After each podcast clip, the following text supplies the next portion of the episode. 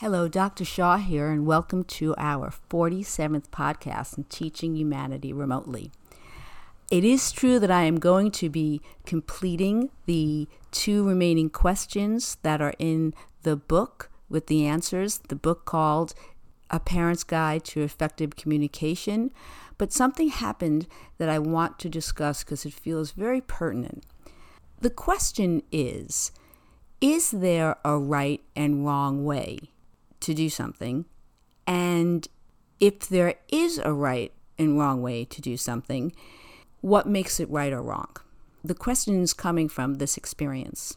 You know, I've noticed lately that many young children don't really have good manners. And I think, in all fairness, we don't want to always make our children say please and thank you, so it becomes insincere and not real or true. So sometimes you'll see that it's insincere, hear that it's insincere when you say to a child, What do you say? And then, of course, the child says it. Or the child says it with a little attitude like, Thank you, you know, not really meaning it. So you want it to be sincere. And we don't always say please and thank you. I mean, sometimes we just need something and we may forget to say please and thank you as adults. But I was thinking of this because I was with a friend talking about a family, and the friend said, Oh, the child's spoiled. And I said, I think behavior equals need. So I don't really think a child is spoiled by getting what they need. If they overly get everything they want, that might lead to some way of being spoiled. But the more important piece is if you receive with an attitude of gratitude, and if in that attitude of gratitude, you also know that you can share all your good fortune, take turns, and have nice manners, then I'm not really sure it's spoiled. Spoiled comes when you may even get less than you want, but you have a negative attitude. So, in that way, it feels like the wrong way.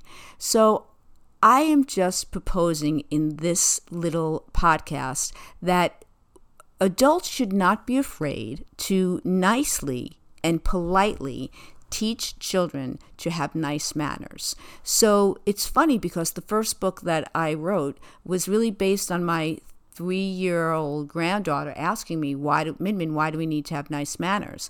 And it gave me a opportunity to pause and to realize, you know, sometimes we ask children to do things without explaining why. We're making an assumption that they know. So I really appreciate that. And I can remember my son, who is paralyzed from the waist down, when he was young. I remember just telling him only once, I said, You know, Joshua, you are going to need more help in the world than other people. Just by the fact that you know your legs don't work and you have uh, low bone density and so if you know you drop something you may not be able to pick it up and people are going to want to help you if you ask them nicely if you just wheel away and just assume that someone else is going to pick up your mess, that's very disrespectful. So that's why it's nice to have good manners. When you say please and thank you, you're welcome, excuse me, it makes people who are receiving those little words go the extra mile. They feel better about doing what they're going to be doing for you. And I think that is right action. So that's why I asked if there's a wrong or right way to do something. I mean, some things are very obvious where, you know, if you're doing a project and there's a certain fit and you have to place something in something, it has to be the right way.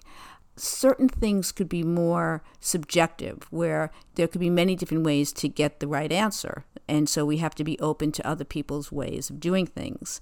But I do think that in this investigation of is a child spoiled or not? I think we need to really look at what does it look like when we say a child's spoiled? That they're bratty, right? That they just cry for no reason or they just want everything without any kind of gratitude. That does seem like unpleasant behaviors. But I would not profess to say, every time your child wants something, only give it to them every other time. You know, that's not sort of my philosophy. My philosophy is that behavior equals need, and I want to fulfill the needs of the people I love I want to help them have their needs fulfilled. I think that's really what's critical. So I do believe behavior equals need. I'm not really sure about spoiling. I mean, I was very attentive and very present to my children when they were young and I and they did not grow up spoiled. And yet they received a lot of what they needed and wanted. But they did it with such an attitude of gratitude and still demonstrate that as adults that it's still a pleasure to be around them and help them fulfill their needs. So that's really what i'm saying. I think that good manners is not always necessary you should give something to someone without them always having to say please to you, but to have them mostly say please so that it's sincere and that they realize that it just is a way to stop, pause a second, and say, I'm appreciating your effort. I value what you're doing for me. And then if someone asks for something, if a child asks for something in a nice way with good manners, that's a very pleasant experience. And if a child asks for something without having good manners, and if they do it over and over again, all different types of things, the child sounds like the child's bossy. It's just the way it is. Get me to the steps. I want juice. Get me water. Even if they're not saying it in a really bossy way, it winds up sounding like that to the ear because it's very different than saying, Can you please get me to the steps? I'm really thirsty now. Can you get me some juice, please? I'd like some water, please. It's just nicer. So don't be afraid to teach your child good manners and not only to say the words, but to really teach them why we have good manners. Have them understand that being asked nicely makes the person who is serving you feel better. And then model it for them and ask them what sounds better to them. Because we're all willing to do things when we understand the purpose of them. That's really the key there. So until next time, I hope you are practicing having nice manners with your child and teaching your child to have nice manners by modeling politeness. And feel free to visit all of my work on my website, learnwithmeremotely.com that's learnwithmeremotely.com. Soon you'll be able to purchase both books and dolls from my website, so I'm very excited about that. Until then, you can also see all of my books at my authors page at Dr. Mindy Shaw's paperbacks at Amazon. Until next week, stay healthy, be safe, and enjoy loving your children. And that concludes this episode of the podcast series Teaching Humanity Remotely with Dr. Mindy Shaw. Thank you for listening. You can follow Dr. Shaw on Facebook. Her page is Learn With Me Remotely. That's on Facebook. That's also her website, learnwithmeremotely.com. Her podcasts and all the books that she's been referring to are on that site for purchase, and samples are there as well. You can follow her on Twitter at Dr. Mindy Shaw 1. Doctor is abbreviated DR, and the 1 is the number 1, Dr. Mindy Shaw 1. And on Instagram at Dr. Mint with a T, Shaw.